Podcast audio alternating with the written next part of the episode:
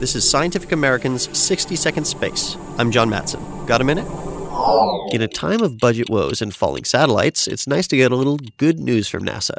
A NASA orbiters found that there are fewer big asteroids passing close to our planet than we thought. Specifically, there are only about 20,500 near Earth asteroids larger than 100 meters. That sounds like a lot, but previous estimates were about 75% higher. The new lower figures come from the WISE spacecraft, which surveyed the skies with an infrared camera. WISE only spotted a few hundred nearby asteroids, but that was enough to extrapolate how many are out there. The findings will appear in the Astrophysical Journal. If a 100 meter asteroid hit Earth, it would be equivalent to exploding an 80 megaton H bomb. A larger asteroid could stir up huge tsunami waves if it hit the ocean. Luckily, no known asteroids pose a real threat to Earth.